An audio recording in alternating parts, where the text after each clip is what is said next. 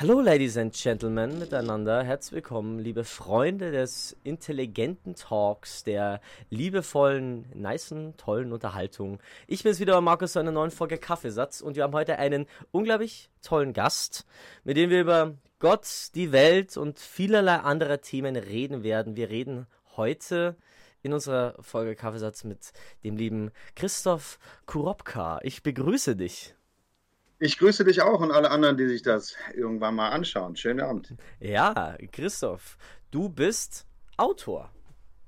Ja. Das ist alles, was man dich sagen kann. Nein, äh, du bist Autor und ein vielseitig interessierter Mensch an allerlei hochintelligenten Themen.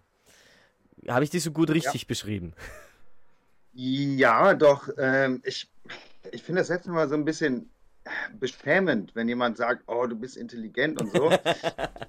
Aber ich muss sagen, ich habe, wie du ja schon gerade erwähnt hast, ein Buch geschrieben, was seit Anfang des Jahres raus ist. Und ich versuche das Ganze ja mhm. auch zu bewerben.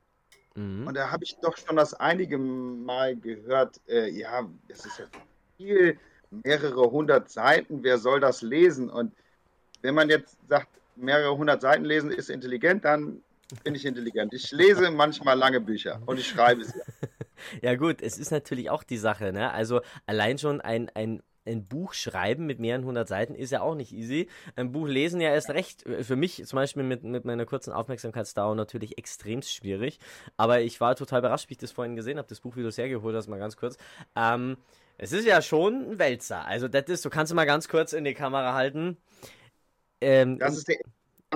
Äh, ich habe das schon in drei Bände ähm, gestückelt, damit es nicht zu viel ist.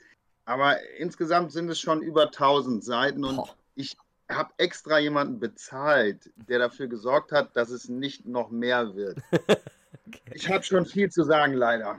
Ja, wie erstmal erstmal, wie heißt das Buch? Worum geht's? Das ist mal das Allerwichtigste. Also das Buch heißt Ein Buch über dich und alles andere von Bedeutung. Hm. Ich weiß, der Spannend. Titel ist so ein bisschen hochgestochen, aber schon ernst gemeint. Ja. Äh, es geht nämlich um Psychologie hm. und Gesellschaft und das ist ja letztlich was, was uns alle angeht oder ausmacht.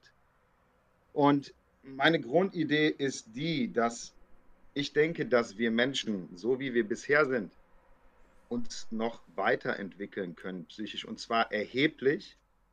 Und dass auf der anderen Seite die Psychologie da überhaupt nicht darauf vorbereitet ist, mhm. beziehungsweise dieses vollkommen ablehnt, verneint und ähm, auch überhaupt nicht für möglich hält. Ja, Deshalb, das, das ist die alte Mehr von der Vollendung der Menschheit, sagt man mal, oder von der Weiterentwicklung der Menschheit.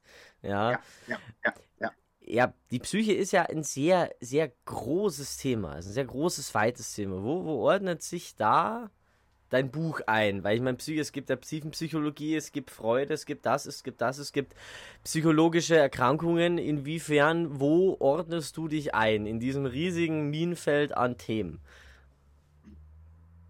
Ja, gute Frage. Also ich kenne mich mittlerweile ziemlich aus und kenne verschiedene Schulen. Mhm. Wie du schon sagst, es gab Freud, Jung, Adler. Mhm. Und dann so heute die, sagen wir mal, äh, Lehrmeinung, die ja bis heute nicht wirklich ein. Und das sind ja immer noch verschiedene Schulen. Mhm. Und ich glaube, ich kann mich da nirgendwo richtig einordnen, sondern ich würde gerne diese ganze psychologische Diskussion noch einmal völlig neu aufrollen. Oh.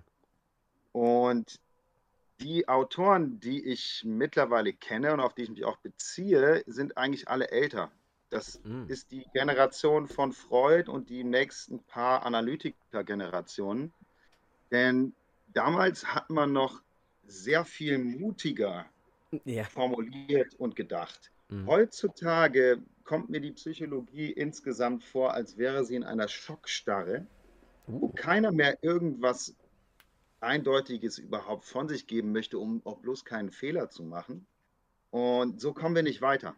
Ich glaube, wir müssen uns wieder zurückbesinnen auf das, was mal an klaren und kräftigen Aussagen da gewesen ist und von da aus uns neu mhm. aufbauen.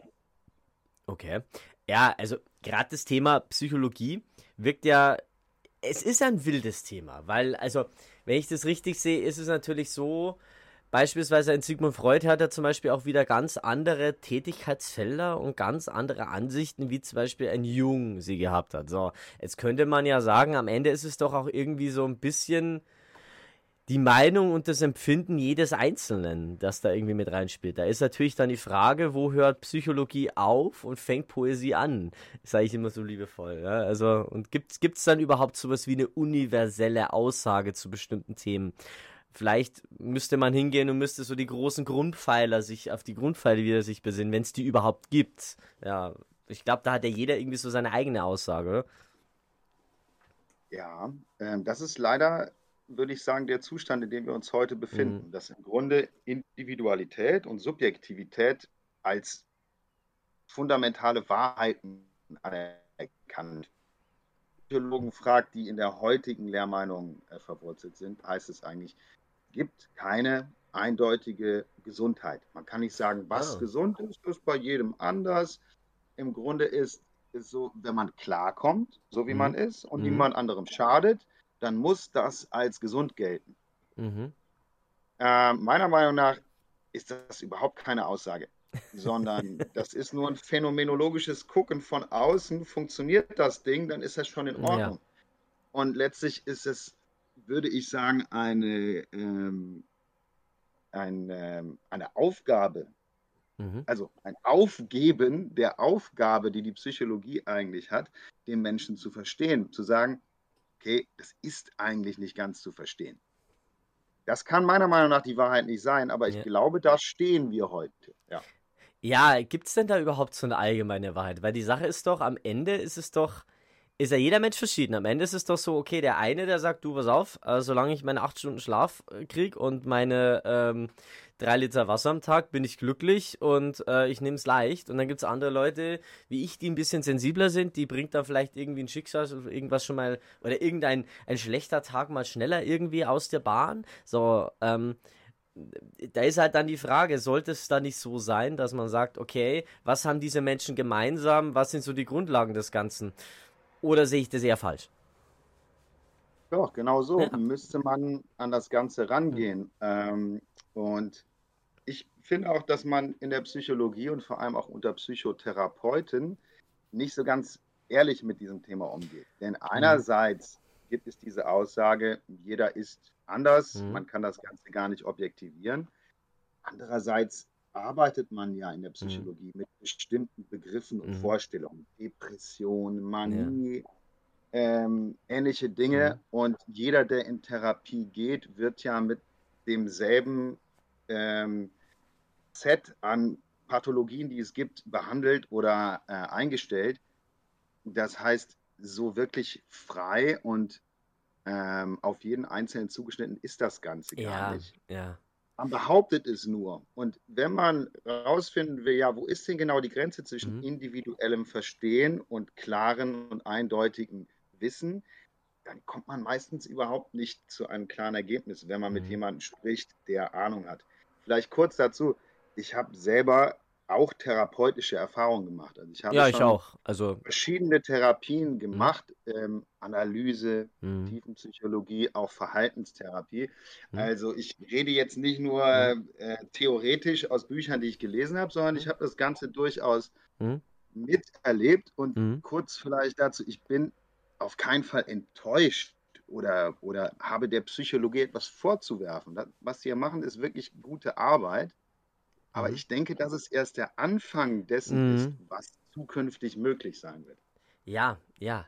Äh, jetzt möchte ich übrigens auch in der Runde den lieben Jens auch begrüßen, der uns hier heute ah. noch mit begleitet. Jens, Hallo Markus. Grüß dich. Hallo. Jens, du kommst als Nachzügler hier in die Runde mit dazu. Schön, dass du auch wieder in dieser, in dieser Folge mit dabei bist, ja.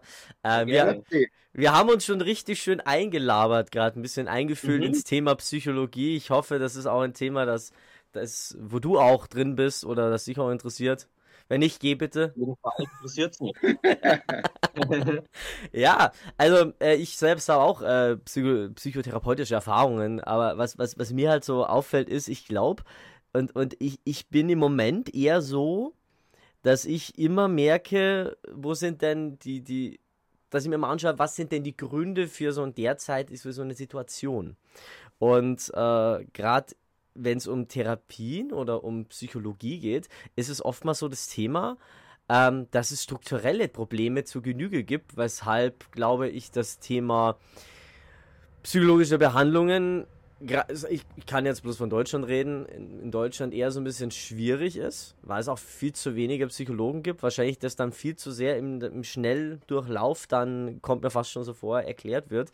Und je, je mehr ich jetzt sagen kann, nach zwei Therapien kann ich sagen, am Ende war es immer nur so ein, ja, nee, wir reparieren dich nicht, sondern so ein, ja, wir zeigen dir, weil, weil das Kind ist eh schon im Brunnen gefallen, wir zeigen dir halt, dass du nicht, äh, noch, dass du nicht wieder in den Brunnen fällst. Also wir zeigen dir nicht, dass du noch ersäufst. Also wir zeigen dir, dass du damit klarkommst. Ja. Weil das ist halt schon, das, das ist halt so, so eine Sache, die mir wirklich ganz krass auffällt. Ja. ja, ich muss auch sagen, im Nachhinein haben mir einige der Behandlungen, in denen ich war, was gebracht. Mhm. Aber ich könnte nicht genau sagen, was. Und ich könnte auch nicht genau sagen, was das jetzt in der Therapie mhm. gewesen ist. Und ich glaube, die Therapeuten, mit denen ich das Ganze gemacht habe, können das nach, im Nachhinein auch nicht so genau sagen. Ähm, ich weiß es von zweien relativ genau, wo ich mich da nach Jahren nochmal gemeldet habe und meinte, mhm. ich würde gerne einfach mal so ein bisschen eine Einschätzung hören, er oder sie mich damals empfunden hat und was sie so von meiner Persönlichkeit halten. Gar nichts einfach nur, nein, das können wir nicht machen, das wollen wir auch nicht, bla bla. Okay, ich, ich, ich verstehe das Ganze nicht. Es ist so ein bisschen wie so ein, mhm. Blackbox-Geheimnis ja. und keiner darf wissen, was hier passiert. Das wirkt nicht so, als ob da jemand genau wüsste, was er macht. Ja, beziehungsweise ich glaube, worum es da geht, ist auch, ja, eine der Hauptdinge, die man halt einfach hat, ist, warum sowas relativ gut funktioniert, weil man jemanden komplett Außenstehenden hat, mit dem man reden kann. Allein schon das ist ja schon wieder was, was, was du im normalen überhaupt nicht hast, weil jetzt redet man mit Mutter oder Vater oder besten Freunden und dann hemmt man sich ja trotzdem, weil man, das könnte ja jemand ja weiter erzählen und ich, ich, ich kann ja nur von mir sprechen. Für mich war das eine große Erleichterung, mit jemandem zu reden, mit dem ich keinerlei Kontaktpunkte hatte die Sache ist halt auch wirklich am Ende war es halt so, ja, man, man lernt dann mit dem Problem selbst irgendwie klar zu kommen. Natürlich kriegt man noch Übungen mit auf dem Weg und sowas, ja, aber am Ende ist es so, ähm, dass jetzt im Nachhinein ich selbst Wege gefunden habe, die vielleicht das als Grundlage hatten, um besser klarzukommen. So. Ich mal so mhm. sagen. Also, ich glaube, am Ende kommt es auf die Person selber an, ähm, ja, ob man das will ob er gesund werden will, ob er nicht gesund werden will. Wie so in so vielen Situationen, würde ich mal sagen. Wenn es kein dummer Satz ist. Nee, nee, das ist alles sehr nah dran an dem, was ich denke heute Lehrmeinung ist. Ja. Das ist alles sehr individualistisch mhm. und relativistisch. Und ja, ich glaube, das kann die Wahrheit nicht sein. Äh, die ja. Frage ist ja auch, wenn, wenn wir Menschen, jeder Einzelne, so ungeheuer unterschiedlich sind, dass man da überhaupt keine klaren Aussagen treffen kann. Warum ist das so? Wir gehören ja zu einer Art. Ja, wir ja, sind ja. eine Tierart, so wie andere Tierarten auch. Mhm. Und eigentlich ist es ja so, dass die eher gleich sind. Mhm. Ja, warum sollten wir Menschen von Grund auf, von Geburt an, genetisch so völlig unterschiedlich sein, dass man das nie in eine Form packen kann? Ja, das ist, das ist halt dann die Frage, um dieses, dieses, äh, glaube ich, um dieses Therapiethema ein bisschen abzuschließen, ähm, ähm, was will man denn? Will man eine Erläuterung und verstehen, woran liegt es denn oder wie funktioniert es denn? Ja, dann oder? glaube ich, muss man sein ganzes Leben lang erforschen und hat dann vielleicht gerade mal 40 Prozent, wenn man gut ist. Ne?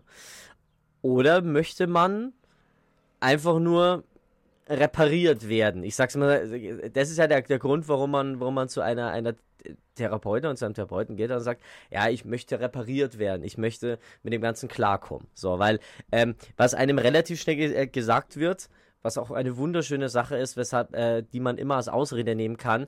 Es ist eine lebenslange Krankheit, Depression wirst du nicht mehr los. Also äh, sprich, du bist ja, das Kind ist ja schon mal im Brunnen gefallen, aber ich zeig, wir zeigen dir, wie du damit klarkommst. So, ähm, das finde ich immer sehr schön. So, aber, aber sprich, was du jetzt sagst, ist, ja, was, was liegt denn dahinter? Was, was, was sind denn die Gründe, dass es so ist? So, ähm, und das ist dann die Frage, möchte man es dann überhaupt wissen? Weil am Ende ist es so wirklich wie dieses, dieses große Endergebnis, wie in irgendwelchen verrückten, wahnsinnigen Geschichten, ähm, ja, wo, wo irgendein Bösewicht irgendeinen Plan hat, die Menschheit auf eine neue Stufe zu heben. So, so, so, so wirkt es dann ein bisschen.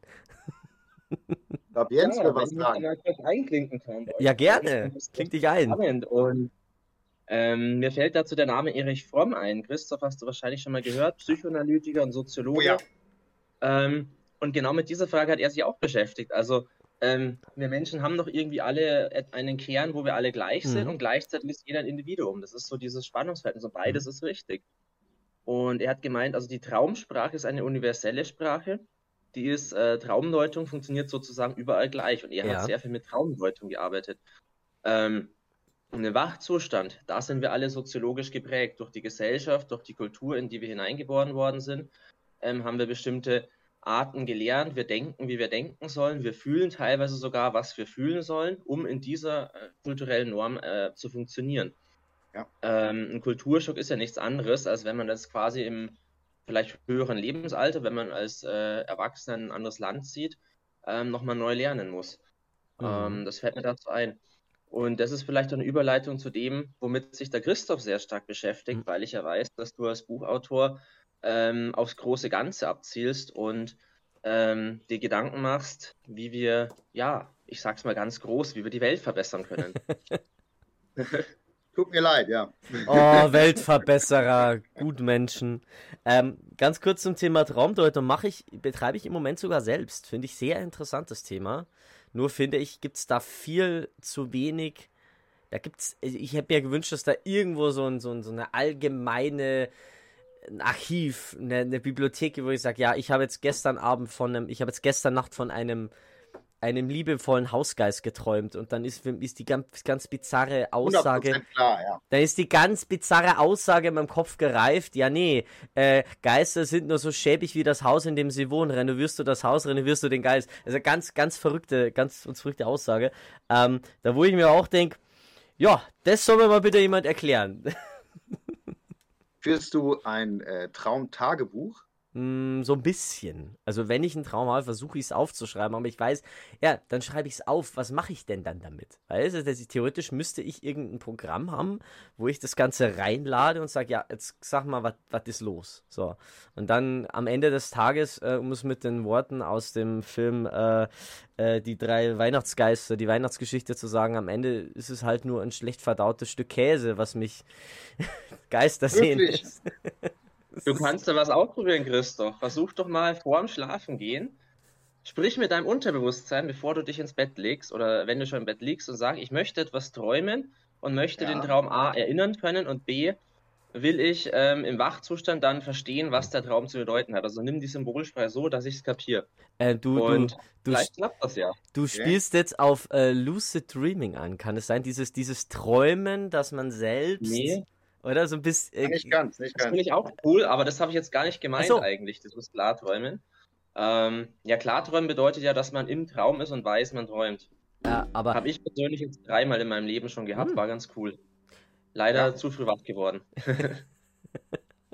aber das heißt, man könnte theoretisch sein Unterbewusstsein vorm Schlafengehen dazu trainieren, den Traum sich zu merken? Also, geht das? So ein bisschen, kenne ich das. Wie, wie gesagt, luzides Träumen habe ich auch früher mal so ein bisschen kultiviert und im mhm. Grunde, wie du sagst, dass man sich, dass ich mir vor dem Schlafengehen gesagt habe, ich will da noch präsent sein. Und das hat so ein bisschen funktioniert. Ich muss sagen, ich habe irgendwann aufgehört, weil es mir nicht so wichtig war. Aber ähm, ich habe einige Traumtagebücher noch aus der Vergangenheit, wo ich einfach, wenn ich aufgewacht bin, mir schnell aufgeschrieben habe, was passiert ist, weil ich das mhm. sehr schnell wieder vergesse. Und wenn ich dann einen Tag später drüber nachdenke, weiß ich schon nicht mehr, was genau gewesen ist. Deshalb meine ich, aufschreiben ist halt ganz, ganz praktisch vielleicht. Mhm. Ja, grundlegend, ähm, ja, normalerweise tue ich sowas, aber ich weiß nicht, irgendwie, ähm, heute habe ich es nicht gemacht, weil ich war zu beschäftigt. Mir ist zu beschäftigt für das Ganze. Was hm. deine Frage angeht, wo guckt man, was das bedeutet? Ich habe drei sehr gute Sachen, wo das über Traumdeuten mhm. drin steht. Aber wenn man das nebeneinander liest, ist schon klar, dass da zum Teil mhm. ziemlich das Gegenteil steht. ich glaube, man sollte immer gucken, was das für einen selbst bedeutet. Ja. Mhm. Davon ausgehen, dieser ganze Traum ist etwas, was ich gemacht habe. Alle Figuren, die da vorkommen, habe ich geschaffen. Und so komme ich oft zu einer gewissen Bedeutung, die dahinter mhm. steht. Einfach zu gucken, was hat mein Denken denn da produziert. Interessant. Ja, da müsste man sich selbst natürlich wesentlich besser kennen. Ja. Ja, das ist. Ähm, wo wir aber jetzt vielleicht auch ein bisschen äh, wieder zurück den Bogen spannen können zu dem Thema, was ist denn der, der, die, sind sie die Hintergründe der Psychologie? Und da kommen wir jetzt irgendwie an den Punkt, wo es dann fast schon doch wieder ein bisschen spirituell wird. Also sprich, äh, Traumdeutung, wo man dann vielleicht auch irgendwann in das, in das, in das in den Raum geht, Richtung ähm, Meditation, spirituell sich selbst finden, Naturgeister, ich weiß es auch nicht. Ja. Da ist halt dann auch die Frage, ist so der Kern dieses Ganzen, dieser kompletten ähm, Psychologie, einfach so ein großer klebriger Mischmasch aus allem möglichen Poesie, Spiritualität, Tiefenpsychologie, Psychologie im Ganzen und noch ein bisschen äh, Schlager der 70er Jahre mit rein. Ich, also manchmal kommt es so vor, dass am Ende irgendwann die Grenzen zwischen vielleicht mhm. Poesie und Psychologie einfach nur noch sehr, sehr, sehr vage sind. Leider, ja, leider. Ich glaube, man kann es so sehen, Markus, und viele Psychoanalytiker würden es vielleicht auch so sehen und andere würden es wahrscheinlich ganz anders sehen. Ja, genau. Also was mir schon aufgefallen ist, es ist schon ein Bereich, wo, wo das, ja, das Ominöse, das, was wir nicht so klar fassen können, was nicht wissenschaftlich eindeutig beschreibbar ist, mit reinspielt. Und deswegen hat auch jeder Psychologe oder Psychoanalytiker auch seinen eigenen Stil. Und es gibt Atheisten, die da sagen, sie äh, argumentieren da streng nach mhm. äh, wissenschaftlichen Deutungsmuster. Und es gibt genauso Leute, die glauben auch an Naturgeister, mhm. an äh, Geistheilung. Und ähm, ist natürlich auch das Schöne, dass es da so eine gewisse Offenheit gibt, ähm, je nachdem, wie man das halt für sich selber definiert. Ähm, ich habe mal gelesen in einem Blog, den ich sehr spannend finde, der nennt sich Autistische Forschungsreise, weil der entsprechende Blogger offensichtlich Autist ist und äh, Psychologe von Beruf und so. Ähm, und da immer ganz interessante Gesellschaftsbeobachtungen macht. Und er hat halt unter anderem mal gesagt, also er ist selber eher eher sehr auf, auf das Wissenschaftliche und versucht, das alles Spirituelle wegzulassen. Mhm. Und doch schwingt das, wenn er dann davon spricht, dass er irgendwelche Fähigkeiten hat, Dinge wahrzunehmen, intuitiv, die er sich wissenschaftlich mhm. nicht erklären kann. Und er hat dann auch gemeint, ähm, die Psychologie ist heute ungefähr da, wo die Medizin vor 200 Jahren war. Also es ist hm. noch ganz viel durcheinander, wir wissen es nicht, probieren wir mal einen Aderlass, vielleicht hilft es, vielleicht auch nicht. Ähm, absolut, absolut. Genau. Hm? So eine gute alte äh, psychologische Lobotomie, wer kennt sie nicht? Aber es ist, es ist spannend, wo es da noch hingeht. Spannend, wo man sich da. ich bin selbst äh, Biologe und Chemiker und mhm. ich finde die Analogie mit Alchemie immer mhm. ganz gut. Uh. Ich, ich habe den Eindruck, das, was Psychologie heute hat und kann, entspricht ungefähr dem, was die Alchemisten damals konnten. Und wenn man sich anguckt, was die moderne Chemie seitdem geschafft mhm. hat, es ist unvorstellbar ja. gewesen. Niemand hätte sich im 18. Jahrhundert Plastik vorstellen können oder mhm. Dinge, die chemisch dann möglich wurden. Also dem würde ich mich auf jeden Fall anschließen. Was du eben, Jens, meintest, war ja, oder wen du eben ins Spiel gemacht hast, ist Fromm. Und nicht nur Erich Fromm, sondern einige zu der Zeit, auch äh, Karl Gustav Jung oder Wilhelm Reich, haben noch ganz klar gesagt, da muss es doch eine gemeinsame Wahrheit geben. Ähm, und das ist heute eben überhaupt nicht mehr gewollt. Ähm, ich habe den Eindruck, dass man, wenn man sowas behauptet, heutzutage sehr schnell in so eine faschistische Ecke geschoben wird. Ah, du willst alle gleich machen, es muss mhm. doch jeder anders sein können. Und ich finde es gerade bei Erich Fromm schön zu sehen, er ist ja doch ein sehr radikaler Humanist gewesen. Ja, also Mensch, der Mensch, der Mensch, alles für den Menschen. Somit hat er sich herausgenommen zu sagen, es muss auch eine Wahrheit geben da in der Psyche, weil er das als Extremhumanist durfte, sagen wir mal. Ja? Ähm, heutzutage sind solche Töne völlig verschwunden. Also es gibt niemanden mehr, der sagt, wir müssen die gemeinsame Wahrheit finden, sondern es sind eigentlich alle Psychologen völlig einer Meinung, es gibt verschiedene Schulen. In jeder Schule kann man das so und so machen und die können friedlich nebeneinander existieren. Wenn also man sowas schon, dass es ein paar, ein paar gibt, also zum Beispiel den Andreas Peglau, äh, mhm. das ist mittlerweile schon Rente, aber den gibt es auch, oder Hans-Joachim Marz. Ähm, die finde ich ganz spannend, weil die sind in der DDR aufgewachsen, haben da Psychotherapie gelernt, haben dann 1990 die Wende mitbekommen und äh, haben irgendwie beide Systeme kritisiert mhm. und hat festgestellt, also bei uns ist, ist so das Mantra Glück durch Konsum. Mhm. In der DDR war der Glaubenssatz, heute sozusagen bei der Stimmung gehalten hat, war die angebliche Überlegenheit des Sozialismus mhm. und bei uns Mantra Glück durch Konsum. Und er erkennt halt erst, wie alles auf Konsum basiert, was uns gar nicht so bewusst ist ähm, das ganz viel auf Macht und, und ähm, Konsum basiert, weil, so ist die Theorie von Pegler, die Menschen äh, verlernt haben, in echte Beziehungen zu treten, auch in Beziehung zu sich selbst. Ähm, und das ist ja ein bisschen so das, was Fromm auch gesagt hat. Äh, von Fromm stammt ja das Zitat, die Kranken sind die gesündesten, die Normalen sind die kränkesten. Also die Normalen haben die Symptome schon so verdrängt, ja. dass sie gar nicht spüren, dass sie den Zugang zu sich selbst verloren haben. Ja. Ähm, und ja. Wilhelm Reich bin ich jetzt nicht so der Experte, aber finde ihn super spannend. Kannst du mhm. bestimmt noch mehr dazu erzählen? Der hat ja, der war ja, glaube ich, Sexualforscher und Kommunist, also war natürlich das absolute oh, Böse. Da, da kann ja nichts Gutes dabei rauskommen. Gar nichts. Der hat es ja wirklich geschafft, dass seine Bücher zweimal verbrannt worden sind. Einmal von den Nazis und dann in den 50ern nochmal äh, von den Kommunisten. Schön. Welche Ehre. Und, welche Ehre und hat ja auch die Orgon-Therapie entwickelt, die Orgon-Theorie, was natürlich auch Wissenschaft weisen. Für mich ist es relativ naheliegend, dass natürlich Lebewesen irgendeine Art von Lebensenergie haben. Ähm, und das war eigentlich, äh, vereinfacht gesagt, das, was er gesagt hat. Und er hat halt dann verschiedene Theorien entwickelt, wie man dann auch Krebs heilen kann. Und ob das jetzt funktioniert oder nicht, da will ich mir kein Urteil erlauben. Ähm, aber hat auf jeden Fall sehr spannende Ideen auch entwickelt. Und mhm. Was ja dann wieder dein Thema ist, Christoph, er hat es ja auch wieder auf so eine gesamtgesellschaftliche mhm. Ebene getragen. Er hat ja auch äh, Massenpsychologie des Faschismus geschrieben, hat halt versucht zu erklären, wie sowas entsteht, ähm, also was im Einzelnen, in einem Individuum schiefläuft, damit jemand sich überhaupt äh, zu faschistischen Modellen hingezogen fühlt. Das gleiche hat der Erich Fromm gemacht, nur mit einem anderen mhm. Schwerpunkt. Ihm war es halt das Konzept mhm. der autoritäre Charakter. Ja, ähm, ja gut, die, genau. mein, wahrscheinlich liegt halt die Wahrheit irgendwo zwischen den einzelnen Systemen. In jedem ein System ist, sind mehrere Dinge, die wahrscheinlich einem anderen wieder weiterhelfen würden, wenn er nicht von seinem eigenen System, das er gelernt hat, irgendwie äh, ja, aufgehalten werden würde. Aber ich glaube, dass heutzutage das Thema Psychologie halt eben mehr, gerade das Thema Psychologen, die in der Öffentlichkeit mehr bekannt sind, einfach wesentlich mehr, wie, wie nennt man das?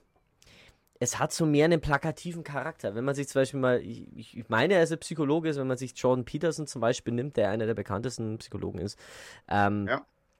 der ja mit seinen Aussagen, die relativ, ich meine, die Aussagen, die er trifft, sind da rein nur ähm, auf, dem, auf der Grundlage von dem, was er gelernt hat oder was die Grundlage seines Systems ist ähm, der wird da in, die, in den Dreck gezogen und dementsprechend weiß ich nicht, ob die Menschheit langsam aber sicher entweder sich normal in 200 Jahren auf eine höhere Stufe entwickelt oder wirklich an dem Punkt sind, dass man sagen, ja, also das Thema wird nur einen bestimmten Teil irgendwann ähm, sich geöffnet bleiben, weil die Mehrheit vielleicht nicht dafür bereit ist, die Wahrheit oder die Wahrheit zu wissen wollen, zu wollen. Aber ich fand es interessant, weil du vorhin halt eben auch von C.G. Jung gesprochen hast.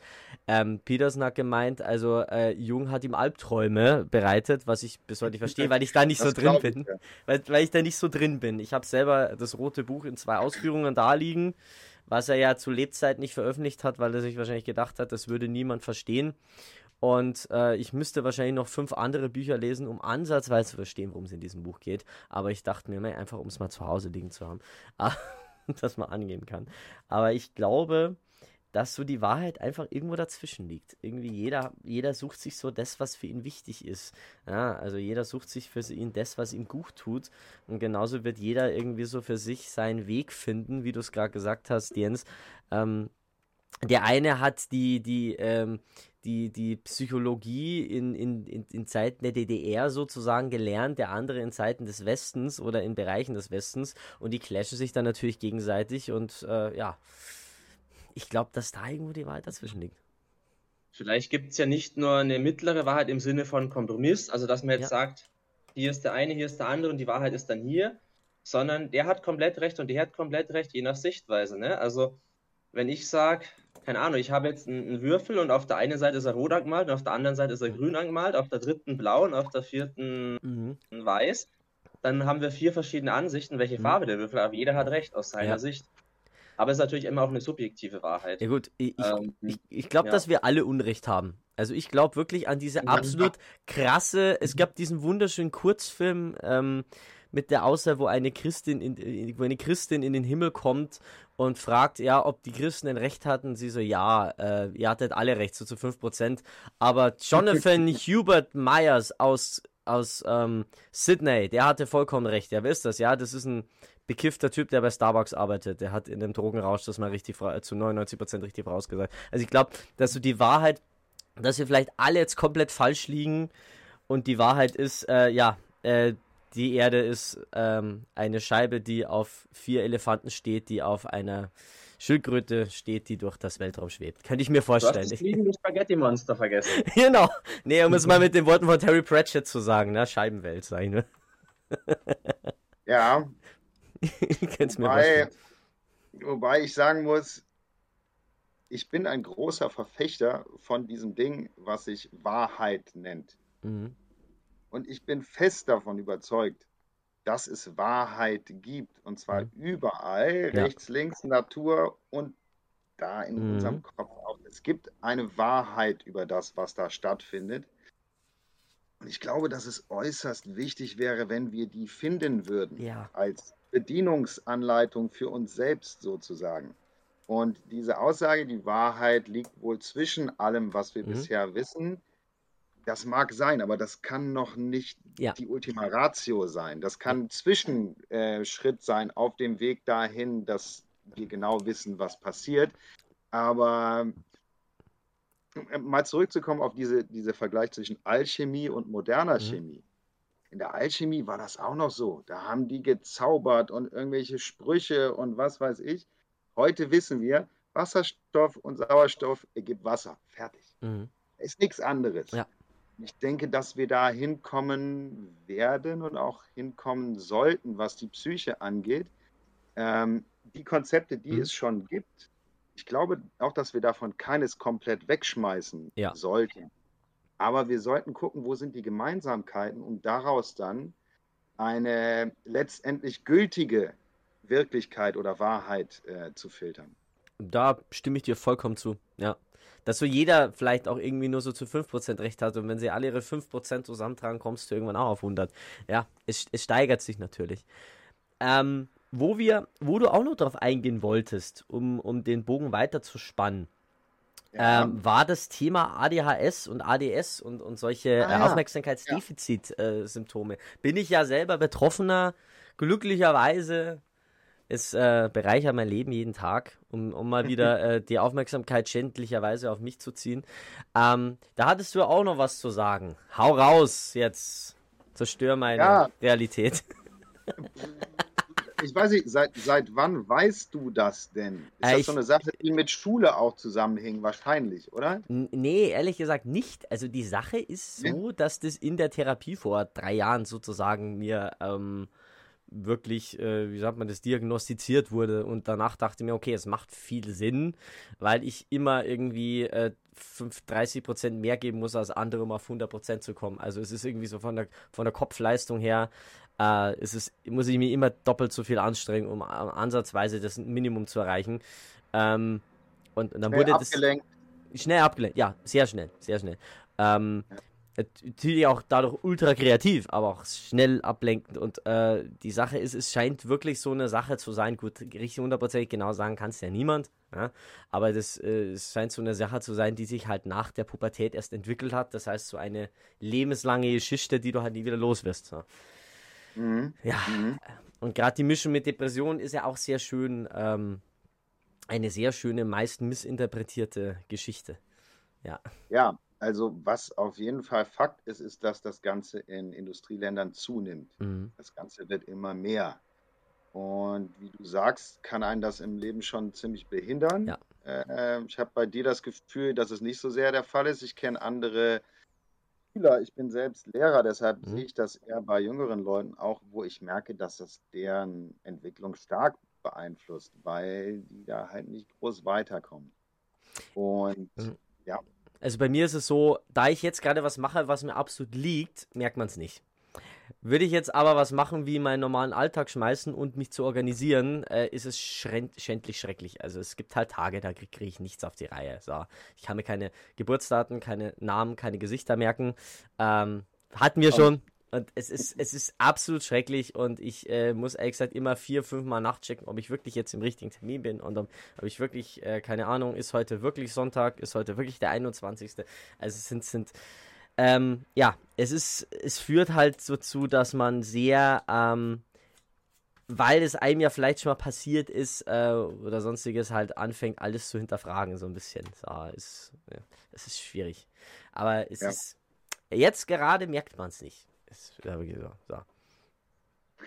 Ja, jedenfalls stellt sich ja die Frage, wo das Ganze herkommt. Mhm. Und wenn man etwas prophylaktisch tun möchte, damit das Ganze vielleicht nicht mehr so epidemisch auftritt, sollte man ja auch wissen, warum das mhm. Ganze entsteht. Ähm, wie du schon gesagt hast, es gibt jetzt keine klaren wissenschaftlichen Erkenntnisse, aber es gibt schon ein paar Dinge, die man da abgeklappert hat. Und ich selbst finde es ziemlich offensichtlich, dass man einige von diesen Dingen direkt ausschließen kann. Also es gibt Theorien, dass es eine genetische Sache ist.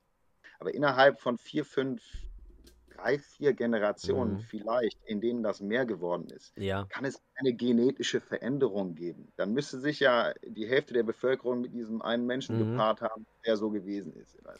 Genetisch ist ziemlich, ziemlich raus. Ja. Ähm, was sich in den letzten Jahrzehnten extrem verändert hat, ist das Leben des Menschen selbst und mhm. die Erziehung die früher ja. sehr streng gewesen ist und traditionell und immer moderner, humanistischer, ähm, anti-autoritärer geworden ist. Ja, ja. Und ich denke, dass es einige Anzeichen dafür gibt, dass diese Entwicklung, so gut wie sie am Anfang gewesen ist, irgendwann nicht nur ADHS, sondern auch andere mhm. ähm, neurologische oder psychologische Probleme erzeugt hat. Mhm. Und wir sind leider bisher gesellschaftlich überhaupt nicht bereit dazu, so mhm. etwas zu sagen, was ja letztlich bedeutet, wir machen da was falsch, was sich eigentlich richtig anfühlt. Du willst was sagen, Entschuldigung. Ähm, Jens, ja, nee, Jens, ich. nee, ich hatte ein paar äh, Rückfragen an dich, ähm, weil ich das spannend finde. Ähm, du bist ja Lehrer, also du kannst ja vielleicht sagen, wie ist es mit den Kindern? Werden Kinder eher unruhiger? Werden sie schlechter in der Schule? Neulich habe ich gehört, 70 Prozent aller Schüler können nicht mehr die Grundrechenarten. Die anderen 50 Prozent haben Probleme im Prozentrechnen. Zum Beispiel ich. Und äh, eins und zwei. Genau. Und ähm, ja, also was ich interessant finde mit dieser Erziehung, der autoritäre Erziehung, die ist Gott sei Dank weniger geworden, obwohl ich glaube, dass es immer noch mehr als genug schwarze Pädagogik gibt. Ähm, aber es gibt vielleicht auch neue Probleme, also neue Dinge, die dafür anders sind. Also es gibt halt ganz viel Scheidungskinder, ähm, ganz viel mehr Bindungsstörungen. Ähm, es ist auch ein Übergang weg vom autoritären Charakter als, als, als vorherrschendes Charakterprinzip, wie es vielleicht in den 50er Jahren, also der Mensch, der nach oben buckelt, nach unten tritt, die sich anpassen, die machen, was die Autorität verlangt, nichts in Frage stellen, alles macht, was, äh, was der Chef verlangt und so weiter gerne da für ihre Aggressionen nach unten treten, auf die Schwächeren. Ähm, ja. Eher so der Narzissmus äh, ist, ist glaube ich, so das Vorherrschen. Also dieses Ich, Ich, Ich passt natürlich hervorragend zum neoliberalen Zeitalter, mhm. wo man Marketing betreiben muss. Glaube ich, es passt aber auch ganz gut in eine Zeit, wo in der Erziehung, Gott sei Dank, es, es weniger autoritär ist, mhm. es mehr auf, auf, ja, auf, auf eigene Bedürfnisse des Kindes äh, abgestimmt ist, aber vielleicht auch wie öfter sowas wie emotionale Vernachlässigung allein lassen haben oder halt Konsumismus. Also, keine Ahnung, gehe Playstation spielen. Also man kann ja auch einem Kind Spielsachen schenken. Sag jetzt nichts gegen Playstation. Nein, ich sehe auf Playstation. das war mein bester Freund als Kind. genau. Aber die Wii ist auch nicht schlecht. Interessant. Ich, ich, ich ja. glaube, dass. Äh, was das würdest du dazu sagen, Christoph? Wollte ich dich nur kurz fragen. Christoph, ja. Ich, ich lasse Markus noch sagen, aber ich nee, wollte nee, also äh, Fragen Lass mal erstmal den Christoph äh, darauf antworten, weil du ja Experte genau. sozusagen in dieser Hinsicht bist, zumindest mehr Experte als wir sein solltest. Und was mir noch ja. dazu. Oder mach also, erstmal die Frage.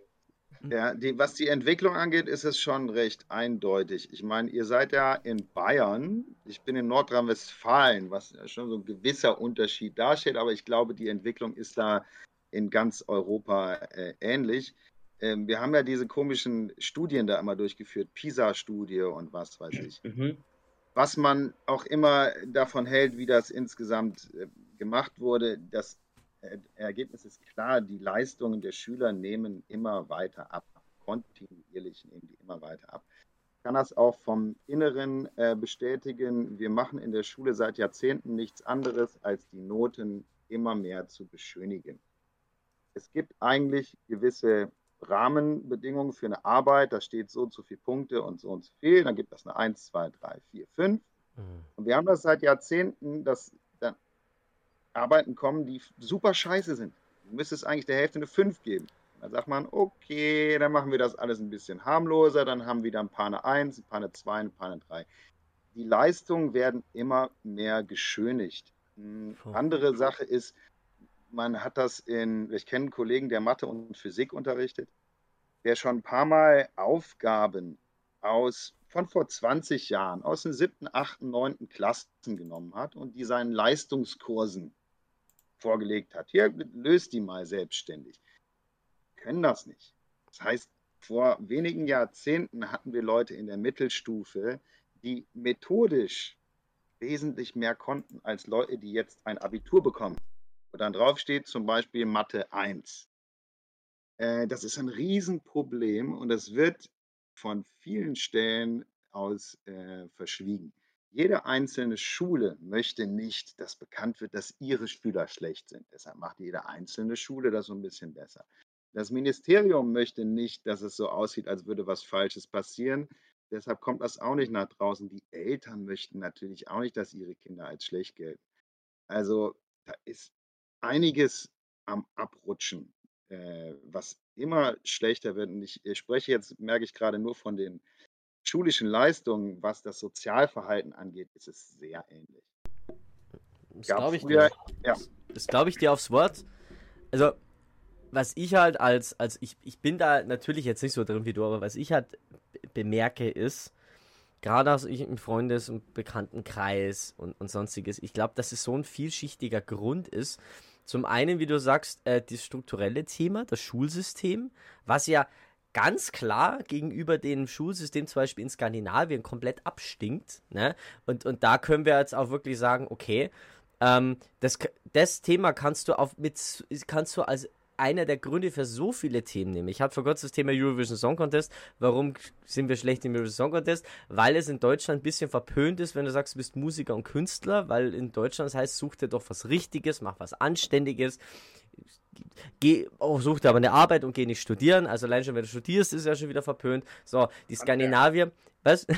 Was? Handwerk. Handwerk, ja. Die Skandinavier, äh, die sind ja auch so, die, die sagen äh, unter anderem, die, die Kinder sollen unbedingt Musik- und Kunst unterrichten, gerichtet werden, weil dadurch wird dann ihr, ihre Kreativität und ihre Fantasie angeregt und dadurch lernt es ihr auch leichter. So, sieht man in vielerlei Bereichen. So, und, und was dann noch mit dazu clasht, ist halt eben, glaube ich, die verschiedenen Generationen, weil wir sind, glaube ich, so eine gewisse, also gerade ich jetzt, meine Generation, die jetzt um die 30 sind, wir sind so eine gewisse, nicht verlorene Generation, aber doch schon in sich selbst verlorene Generation, weil ich sage immer gern den Satz, wir werden nicht gute Menschen durch unsere Eltern, sondern trotz unserer Eltern. Weil man muss ja bedenken, unsere Eltern sind ja schon wieder verkorkst worden von deren Generation oder von deren Elterngeneration.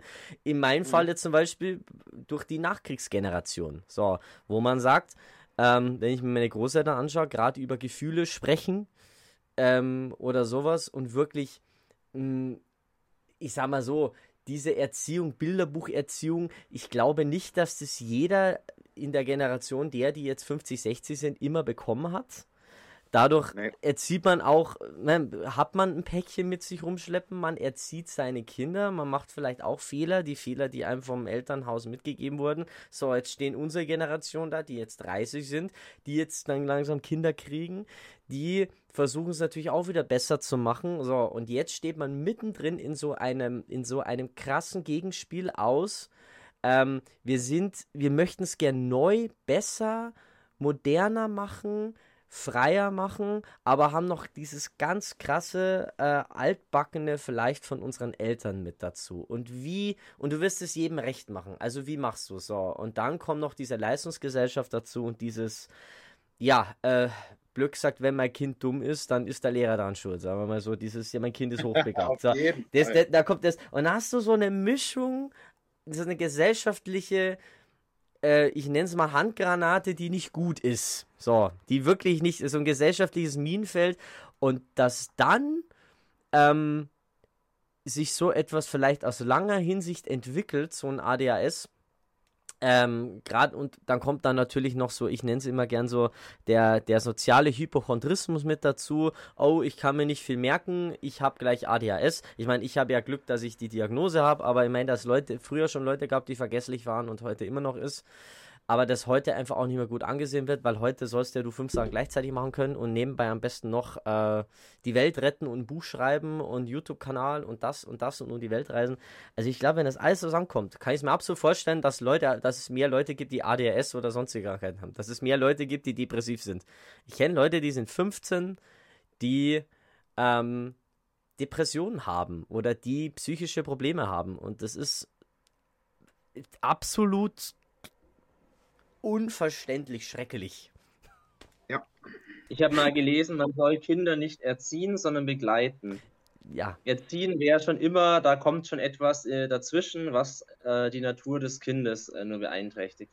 Aber das sind, glaube ich, so Ideen von, von schlauen Menschen. Ich glaube, da brauchen wir noch ein paar hundert Jahre. Da, da musst du nicht schlau sein. Kennst du, kennst du ja. diese Idee von Vera F. Birkenby? Die finde ich ganz toll. Dass wenn das Kind auf die Welt kommt, hat das Kind ein gewisses Potenzial. So, und wenn jetzt da niemand ähm, Glück sagt, wenn es da niemand reinpfuschen würde, würde sich das Kind genauso dem Potenzial perfekt entwickeln. So, sagen wir mal so. Aber dadurch, dass ähm, wir Menschen das Kind erziehen, verziehen wir es zum Teil halt auch. Ist natürlich, ist zu 50% wahrscheinlich auch ihr Murks, aber ich finde die Aussage ganz witzig. Vera Birkenbiel war übrigens äh, Autistin und ähm, hochbegabt und hat auch viele spannende Konzepte so entwickelt. Ähm, Christoph hat mit dem Kopf geschüttelt. Ich wollte nur noch ganz kurz anmerken, also dass wir, nur ganz kurz, dass wir beim ESC so schlecht sind, das hat vielleicht auch was damit zu tun, dass die einfach in der, nicht in der Lage sind, gute Künstler zu singen. Ich finde, wir ja. haben sehr viel bessere Künstler als die, wo sie immer hinschicken. Ja, ja. aber ich habe ich hab dann ganz große Analyse gemacht zu dem Thema. Ich mache da nächstes mhm. ich, kommt dann ein schönes großes Video und dieses gesellschaftliche, das, das kannst du als Grund für vieles nennen.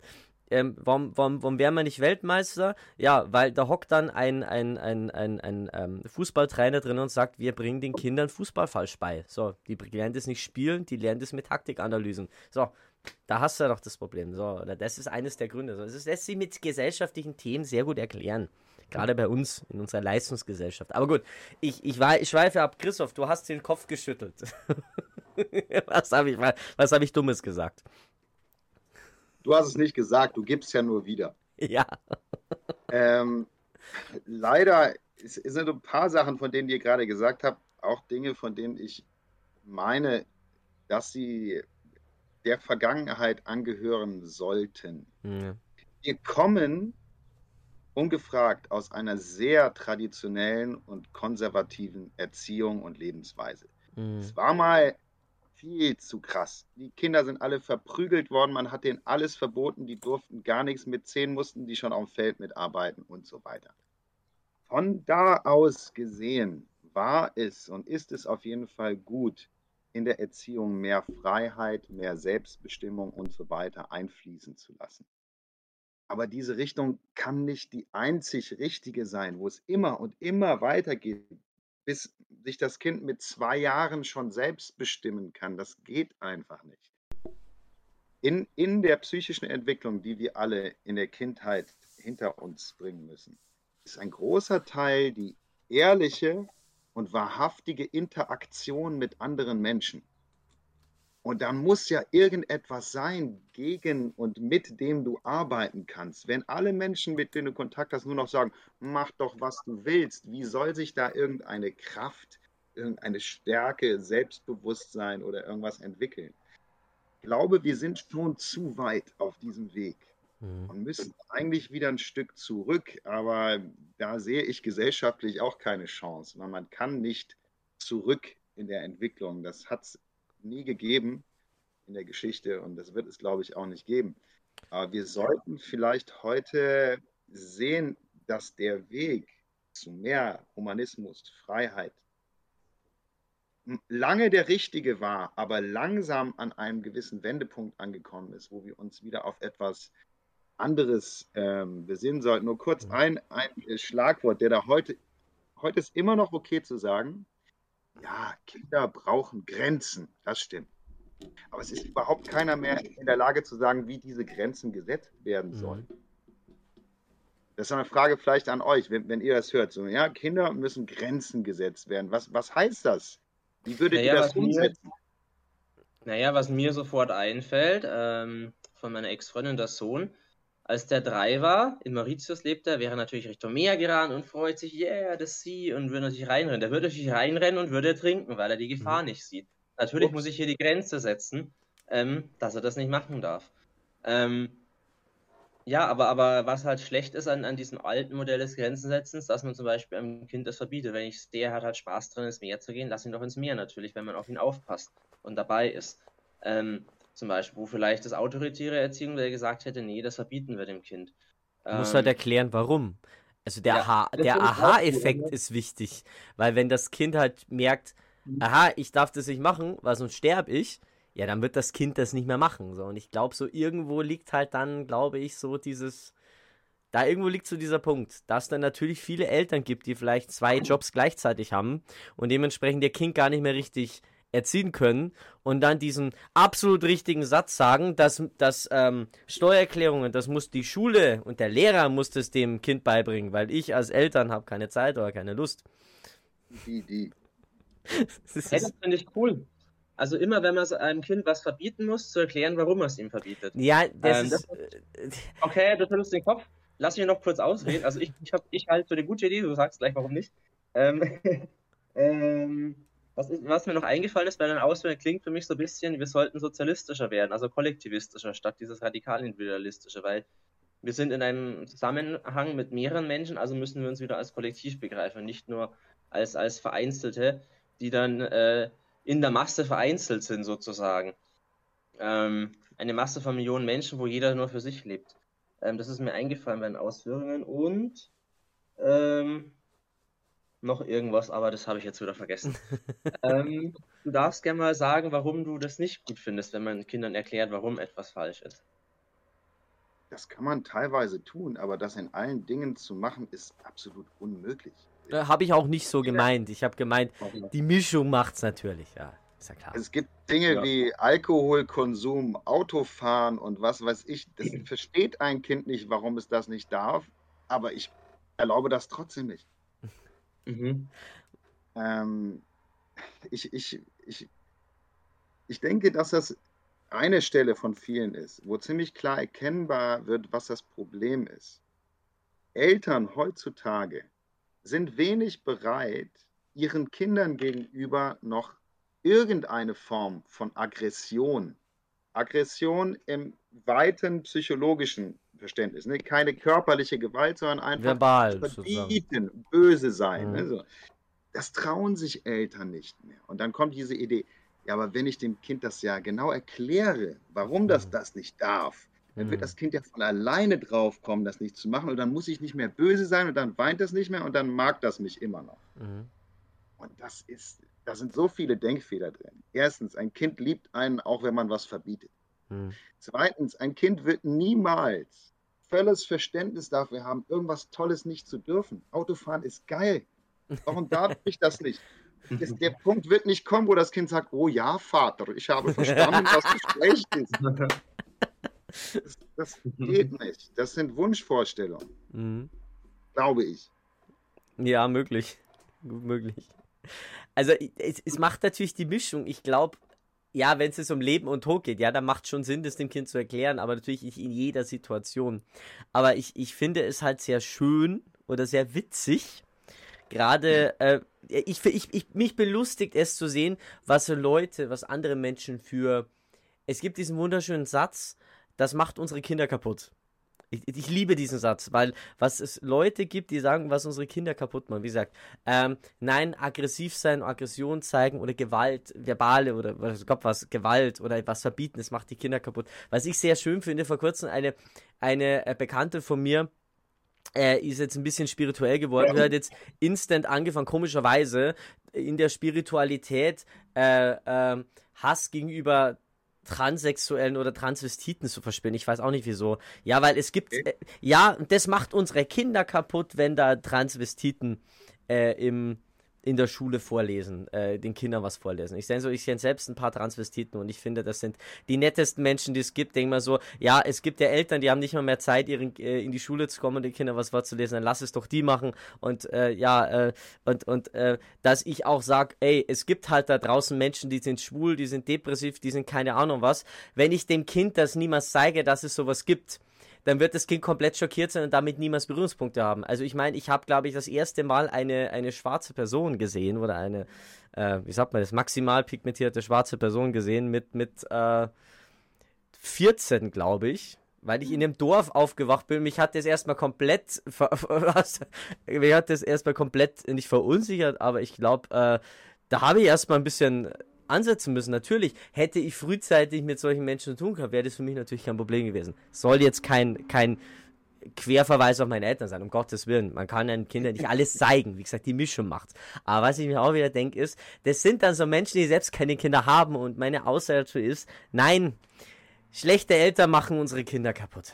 Das ist es. Eltern, die eben genauso was sagen, was, was, was du sagst, die ähm, keine äh, Verbote anwenden wollen, die vielleicht die Fehler ihrer Eltern, indem dass sie das komplett gar nicht machen, ja. ausmerzen wollen. Und man denkt so, ja, wir alle sind irgendwann am Ende noch zu guten Menschen geworden, irgendwie trotz vielleicht einer ein, zwei Kinder, Kindheitsproblemen. Also sprich, äh, im Nachhinein hat sich gezeigt, da muss die Kindheit schon absoluter Verkorks gewesen sein und äh, wahrscheinlich da schon so ein bestimmtes Gen im Gehirn oder so, so ein bestimmtes, so ein bestimmter Teil des Gehirns minder entwickelt worden sein, dass daraus dann Massenmörder wird. Also das kann ich mit meinem meinem Wissen über Mordfälle und True Crime, äh, äh, mit meiner Expertise zu Mordfällen und True Crime sagen zu dem Thema. Sowas hörst du dir auch an, ja? Äh, schauen, schaue ich mir an. Und ich hatte selbst hier äh, im Podcast schon Leute aus der Mordkommission zu Gast. Und viele wunderschöne Satz, die Morde werden weniger, die Psychopathen werden mehr. Also das, das sollten aufpassen. Gesagt, ja. Wir sollten aufpassen. Also man muss wirklich äh, offen mit allen reden. Ja. Jens, du hattest eben irgendeine Sache mit Kollektivismus noch, wo mhm. du meintest, äh, mhm. ich weiß nicht mehr genau, was du meinst, ob ja, ich das ich auch unterstütze oder. Also es klingt für mich so, dass du äh, meinst, dass wir Kindern eben wieder mehr beibringen müssen, sozial zu interagieren mit anderen, das muss man lernen, Rücksicht nehmen auf andere. Und das ist jetzt in meinem Denken, würde ich das als einen Schritt in Richtung Sozialismus, also weg vom, vom radikal-liberal, vom absolut individualistischen hin zum ein Stück weit kollektivistischen wieder mehr. Was mir noch aufgefallen ist, wenn ich dich richtig verstanden habe, siehst du das so, der Autoritarismus war schlecht und jetzt ist es zu wenig autoritär, man, könnte man das so sagen? Mm, ja in meinem Denken ist es vielleicht noch eher so, ich sehe das so eine Achse und oder macht man es so lang, hier ist autoritär, hier ist absolut anti-autoritär. Und die neuen Schwierigkeiten, die wir heute haben, die du sehr gut beschrieben hast, ähm, Leistungsdefizite, mehr ADHS, ich glaube, oder meine Theorie ist, hat das nicht was damit zu tun, gar nicht auf diese Achse, sondern es gibt noch eine andere Achse, stell dir ein Koordinatensystem vor, es gibt meinetwegen 1000 Achsen, dann musst du dir einen 1000-dimensionalen Raum vorstellen, also es kann eben was zu tun haben mit dieser, was ich meine, Bindungslosigkeit, die vielleicht mehr ein Problem ist. Und dann wäre so ein bisschen meine Hypothese, wir sind nicht zu anti-autoritär geworden. Ich glaube, es gibt immer noch genug Autoritarismus.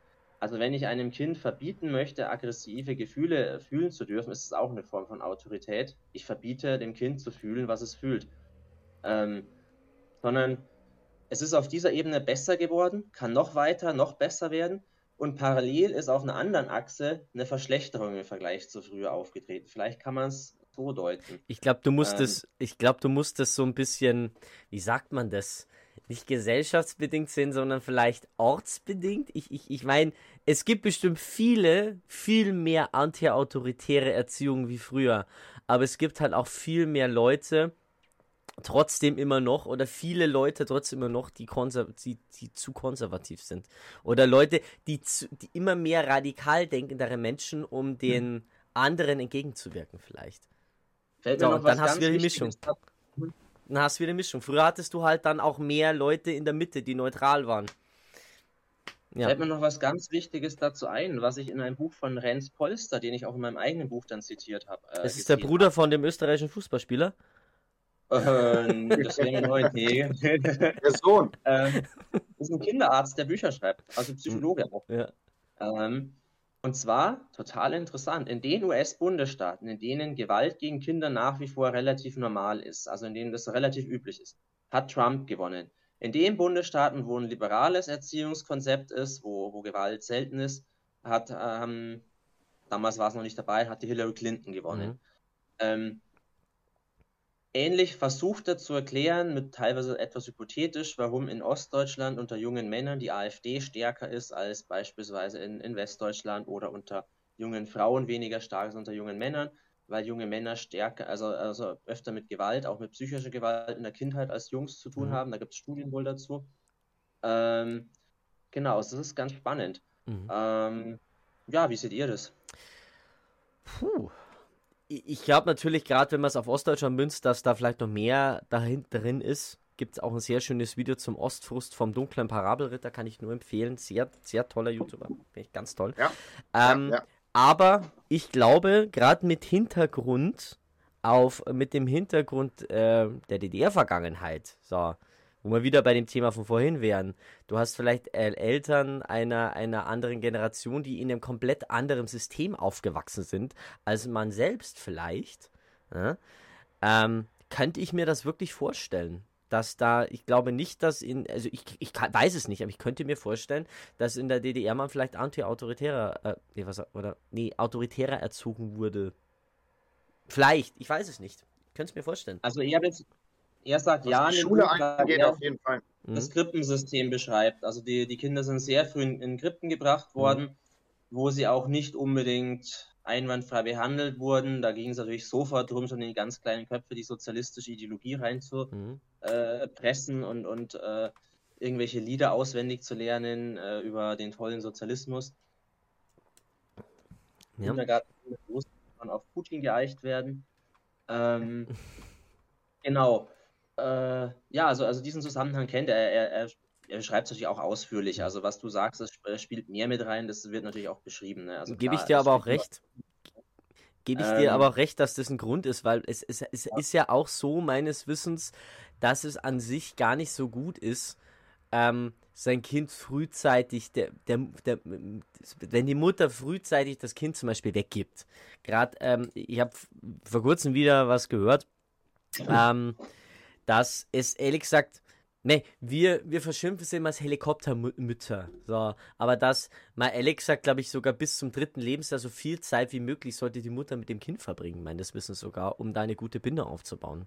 Und gerade äh, wenn hier die Beziehung zwischen Mutter und Kind nicht gut ist, also, da könntest du jetzt bei jedem Diktator, bei jedem berühmten Mörder und bei jedem berühmten Verbrecher nachsehen. Und ich bin mir sicher, 50% der Leute hatten eine schlechte Beziehung zu ihren Müttern. Mindestens. 99 Prozent. Äh, ja, ich, ja. Ich, unter, ich wage zu untertreiben, grundlegend. Das Erstaunliche ja. ist ja, dass wir absolut bereit sind zuzugeben, dass wenn ein Kind gut geworden ist, lag das an den Eltern. Die haben das gut gemacht. Aber wenn die Kinder schlecht werden, heißt, na, das, das liegt nicht, da muss an irgendwas anderem liegen. Die Eltern haben das schon gut gemacht. Ja, der Lehrer, der Lehrer ist da immer dran schuld. Die Lehrer sind der, halt natürlich. Ja, genau. Du als Betroffener, wie, wie, wie, fühlt sich das an? Ähm, ich kenne diese Sprüche seit Jahrzehnten. Das ist mir vollkommen klar. Und äh, es ist äußerst schade. Also ich bin darüber hinweg, mich davon berühren zu lassen. Aber wenn wir denken, dass die Lehrer schuld sind daran, dass die Kinder nicht funktionieren, dann werden wir auf die Fresse fliegen, weil das ist nicht mhm. unsere Schuld und wir können das auch nicht ändern. Das liegt an den ersten Bezugspersonen und das mhm. sind die Eltern und Geschwister und Familie und so weiter. Mhm. Dem Kollektivismus, was du eben meintest, ne? Mhm. sehe ich gen genauso, wie du das meinst. Mir ist es letztlich vollkommen egal, wo das herkommt. Aber wir bräuchten wieder eine größere Gemeinschaft an Menschen, mit der ein Kind interagiert. Es gibt da so einen Spruch, ich habe das schon ein paar Mal falschen Leuten zugeordnet. Ich glaube, Michelle Obama hat das schon mal gesagt und was weiß ich, aber der Spruch ist einfach, es braucht eine Frau, um ein Kind zu gebären und es braucht ein ganzes Dorf, um dieses Kind zu erziehen. Mhm. Und dieses Dorf ist nicht mehr da heutzutage. Ja. Die, die, äh, äh, die krasseste Situation ist nur noch ein Erwachsener, ein alleinerziehender Elternteil und ein Kind. Und das ist alles. Und das ist nicht gut. Das, das kann mhm. nicht zum guten Ergebnis führen. Man braucht als Kind verschiedene mhm. Persönlichkeiten, verschiedene Arten von Beziehungen, die mhm. sich wechseln. Ja. Und die sind nicht mehr da. Warum sind die nicht mehr da? Weil wir das wollten. Wir Menschen wollten unser individuelles Leben. Wir wollen alles selbst bestimmen. Und mhm. der Partner war auch doof. Und die Eltern, mit denen wollen wir nicht zusammenleben. Da wohnen wir heute alle in einzelnen kleinen Wohnungen. Das ist schön für uns, Kinder gehen daran kaputt. Mhm. Nicht gut. Ja. ja. Jens. Ich könnte das jetzt als linkes Manifest gegen die Bourgeoisie und die Kleinfamilie verstehen, weil ja schon vor über 200 Jahren haben die ja gesagt, die Kleinfamilie ist schlecht, man soll in einer Großfamilie leben oder halt in modernen, die Kommune als, als modernes Konzept. Ähm, das hat damals, äh, ja, das hat also damals Hans-Günther Lojanier gesagt oder irgendjemand mit, mit äh, deutschen Vornamen und bestimmt französischem Nachnamen. Ja. Also ist ja irgendwie voll witzig. Also ähm, da gibt es dann auch Leute wie diesen Rudolf Barrow, der mittlerweile mhm. schon verstorben ist, der auch so eine Art äh, Kapitosozialist war, also so einen dritten Weg äh, zwischen Kapitalismus und Sozialismus anschauen wollte und sich da total auch auf psychologischer Ebene ganz viele Gedanken gemacht hat. Ähm, und er hat halt auch unter anderem gemeint, äh, Menschen sollen ausprobieren, wie man außerhalb des Systems leben kann. Und er weiß nicht, wie es geht, aber man muss die auf den Weg machen. Und sein Vorschlag war, in Kommunen zu ziehen. Und er hat in so mhm. Kommunen, es gibt ja sowas in Deutschland noch so ein paar anarchistische ja, Kommunen. Ja. ja. Weiß nicht, ob ich das jetzt unbedingt für mich wollen würde. Ist aber schon irgendwie ganz interessant. Also, ähm, die versuchen da halt irgendwie alles anders zu machen und lustigerweise fallen sie aber immer wieder in die alten Muster zurück. Ja. Weil ja. die alle gar nicht anders kennen. Das, das, ähm, das Problem, was ich daran sehe, ist leider Gottes, Menschen, die solche.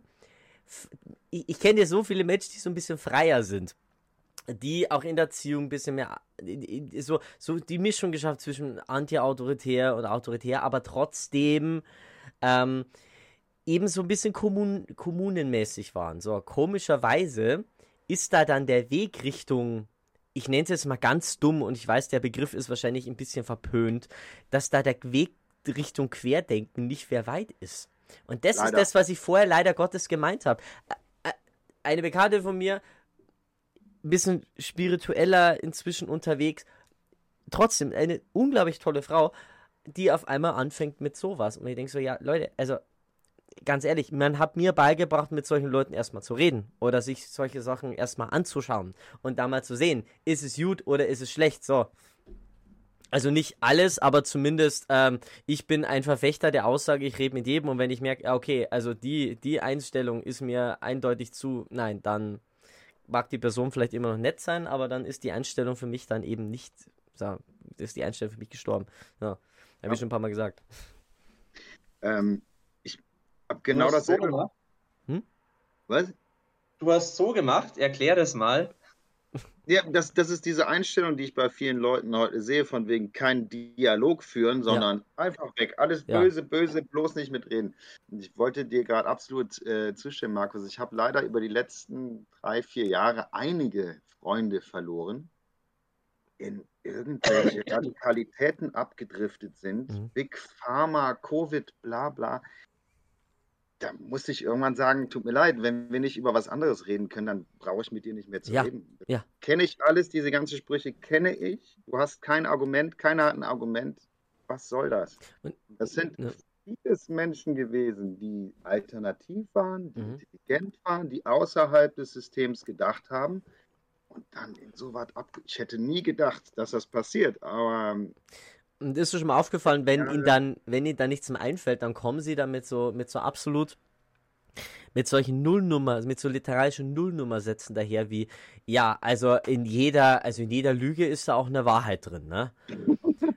so, so, ja, ja, natürlich, ey, natürlich ist Big Pharma auch zum Teil bestimmt irgendwie wahr, weil es natürlich Pharmaunternehmen gibt, die auch scheiße sind. So, die, die Schindluder treiben jedes, ja, ja, natürlich, ja, aber hey, aber ich kann doch nicht so auf die Welt gehen. So, oder, oder dann sowas sagen wie, wie, äh, äh, was ist noch so ein schöner Satz, den ich immer wieder höre? Ja, ähm, im, ja, wenn, wenn, was man besoffen sagt, äh, ist immer die Wahrheit. Irgendwie, irgendwie solche, solche dummen Sätze, die ich nicht, nicht nachvollziehen kann. Also, oder genau, äh, traue keine Statistik, die du nicht selbst gefälscht hast. So, wo ich denke so, ja toll, ja, aber wenn wir wirklich noch drüber diskutieren müssen, dass in Wikipedia alles falsch ist und Hitler in Wirklichkeit äh, bis 1962 Werkleiter im brasilianischen VW-Werk war, dann, also da, dann brauchen wir nicht weiterreden. Also es tut mir leid. Also das, das, das ist also immer ganz übertrieben, aber äh, wo ich mir sage, das ist leider Gottes. Braucht man nicht weiter Drehen machst du das genauso.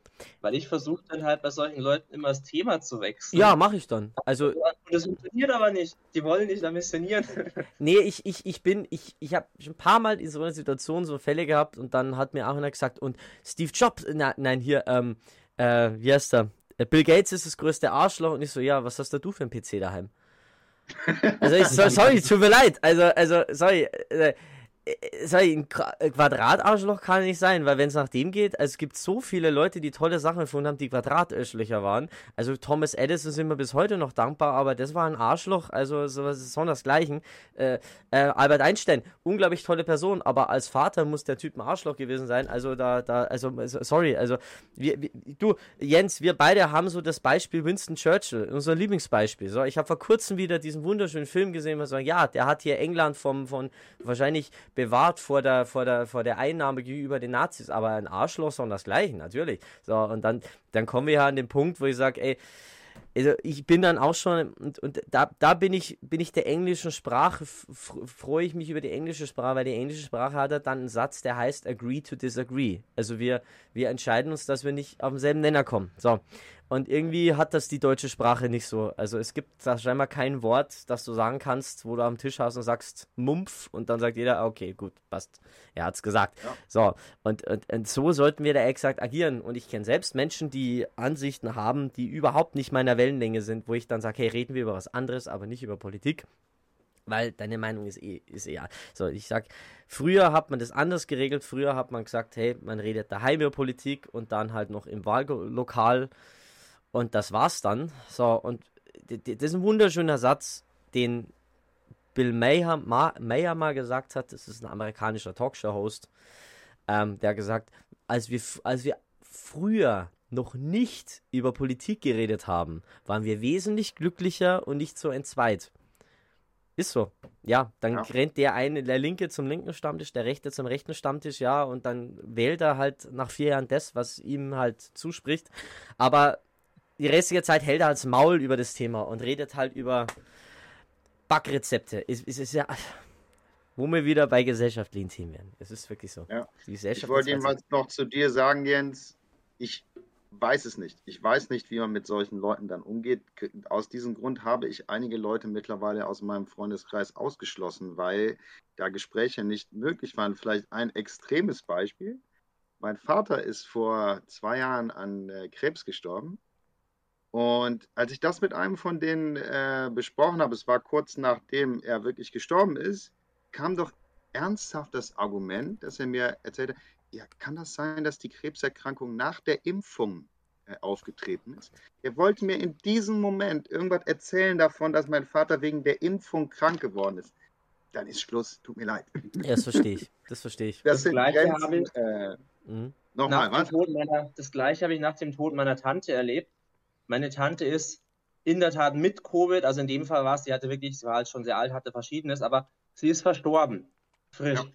dann hatte einer, der war übrigens damals ein äh, relativ bekanntes Ingolstädter Grüne Mitglied, ist mittlerweile rausgeschmissen worden aus dieser Partei, mhm.